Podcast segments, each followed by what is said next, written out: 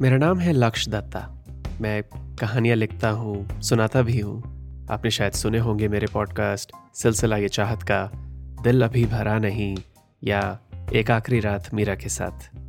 और अब मैं ला रहा हूँ आपके लिए एक नया पॉडकास्ट, जिसका नाम है स्कूल ऑफ़ इश्क। ये एक नई कहानी है, हमारी ज़िंदगी के उन दिनों की, जब प्यार नहीं, सीधे इश्क होता है। ये कहानी सेट है दिल्ली के एक स्कूल में। जिसके स्टूडेंट्स को स्पेस के ब्लैक होल में कम और इश्क के ब्लैक होल में ज़्यादा इंटरेस्ट है।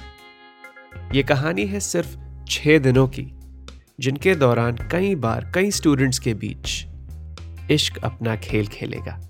फॉलो या सब्सक्राइब का बटन दबाइए, नए एपिसोड्स की नोटिफिकेशन के लिए। मेरा नाम है लक्ष्य दत्ता और आप सुन रहे हैं स्कूल ऑफ़ इश्क